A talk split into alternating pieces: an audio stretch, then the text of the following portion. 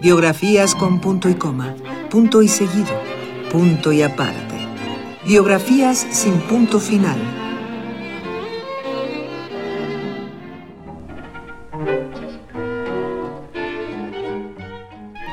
Constantino Cavafis, a través de los ojos de Hugo Gutiérrez Vega.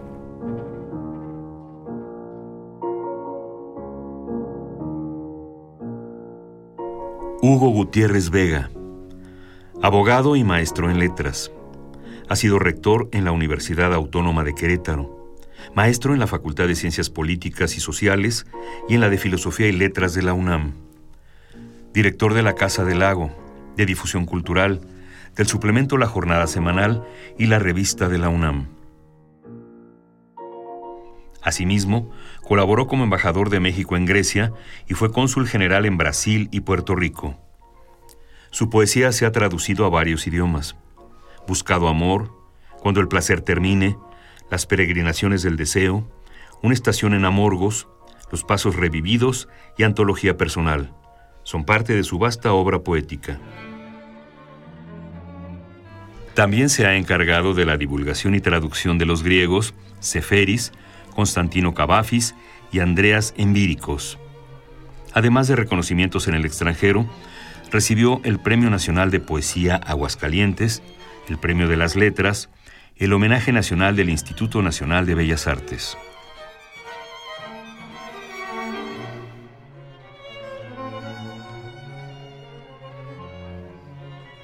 Constantinos Cavafis era un pequeño empleado de negociado un escribiente que nació en Alejandría en 1863 y murió en Alejandría en 1933. Salió muy pocas veces de su ciudad. Pasó prácticamente todo el tiempo ahí. Su ciudad era su mundo, fundamentalmente su mundo poético. Por eso dice en un poema, viajarás por muchas tierras, verás muchos mares, pero la ciudad irá contigo. Alejandría siempre iba sobre los hombros de Cavafis. Tardó mucho tiempo en darse a conocer su poesía. Eh, él no se interesaba en que se conociera, aunque era muy cuidadoso y seleccionaba muy minuciosamente sus poemas. No olvidemos que la lengua que utilizó fundamentalmente era el griego alejandrino y también la catarebusa, la lengua pura el griego purificado que la academia aprobó al eh, terminar la lucha de independencia del pueblo griego. Pero en los últimos años de su vida fue un gran defensor del limotiquí, de la lengua del pueblo, que actualmente es la lengua oficial de los griegos. Eh, su obra comenzó a ser conocida tras la publicación de los 154 poemas que el autor al final de su vida consideró dignos de este destino póstumo. Eh, los publicó en cuadernillos muy humildes y ediciones muy limitadas. El resto de su creación no aparece hasta 1968 y aún así de forma incompleta. La total recuperación de ese legado es un proceso lento por la muy especial actitud del poeta hacia su propia obra, que, como les decía hace un momento, él mismo seleccionó escrupulosamente. Estamos entonces frente a un pequeño empleado que escribió la más prodigiosa poesía en lengua, griega del siglo XIX y de principios del XX. Un hombre que no se conoció hasta después de su muerte y que se ha convertido no solo en un poeta, sino en un mito poético. Cavafis es un clásico. Él desde el principio tuvo la voluntad de ser un clásico. Era un hombre de una cultura extraordinaria y de una gran memoria, y sobre todo de una erudición, pero no una erudición hueca, sino una erudición cargada de contenido, de significado. Conocía muy bien la Grecia clásica, había leído a los eh, dramaturgos, a los grandes poetas, era un admirador fundamentalmente de Safo de Lesbos, pero también de Anacreonte, de Arquíloco, de todos los poetas de esa etapa de Grecia. Conocía la filosofía, a Sócrates, a Platón, a Aristóteles, conocía la comedia, Aristófanes, a Menandro. En fin, su erudición era vastísima y él decidió ser un clásico y además buscar la transparencia, la sencillez, que es lo más difícil de alcanzar. Yo creo que en eso Cavafis es un modelo para todos los poetas del mundo, al igual que Pessoa. Alcanzar la naturalidad y la sencillez, evitar lo presuntuoso, lo falsamente hermético, es la lección que nos dejan. Y en el caso de Cavafis, su, se ha convertido ya en unos cuantos años después de su muerte, que es para el mundo de 1933 a la fecha, en uno de los grandes clásicos de la poesía universal. Precisamente por esa sencillez, esa naturalidad y por dos, dos aspectos que yo resaltaría. El primer aspecto, su conocimiento del mundo clásico y su acercamiento a los clásicos, a los que dio nueva vida y sobre todo demostró que estaban vivos. Y en segundo lugar, su poesía amorosa.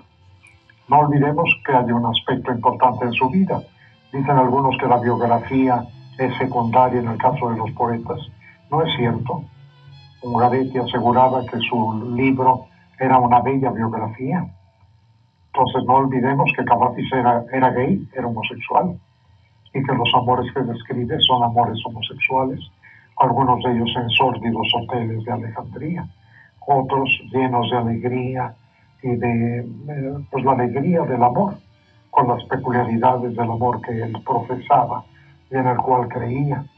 Eso lo ha convertido en un mito para la comunidad gay, y mito que yo respeto mucho, pero que a mí me parece secundario. Lo fundamental es la, la naturalidad de su poesía, su fuerza lírica, la belleza de sus palabras, su conocimiento del mundo clásico y su enorme originalidad. Voy a poner un ejemplo de esa originalidad. No es un poema muy conocido, en él se refleja el espíritu cavafiano.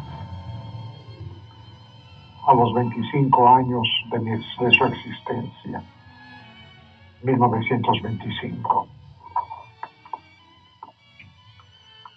va de ordinario a la taberna donde se habían conocido el mes pasado. Ha preguntado, pero nada supieron decirle.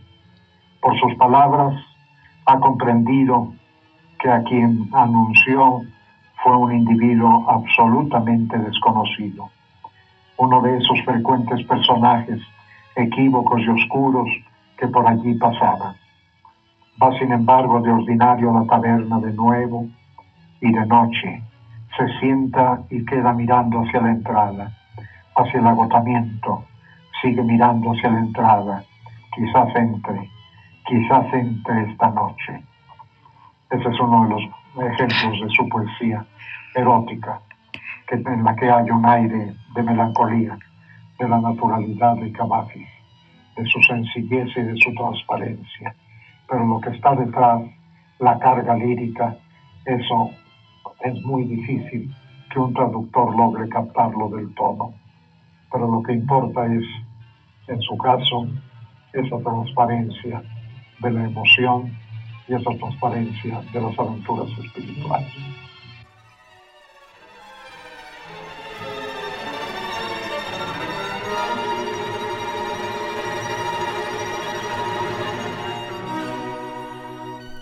Constantino Cavafis, a través de los ojos de Hugo Gutiérrez Vega. Biografías con punto y coma, punto y seguido, punto y aparte. Biografías sin punto final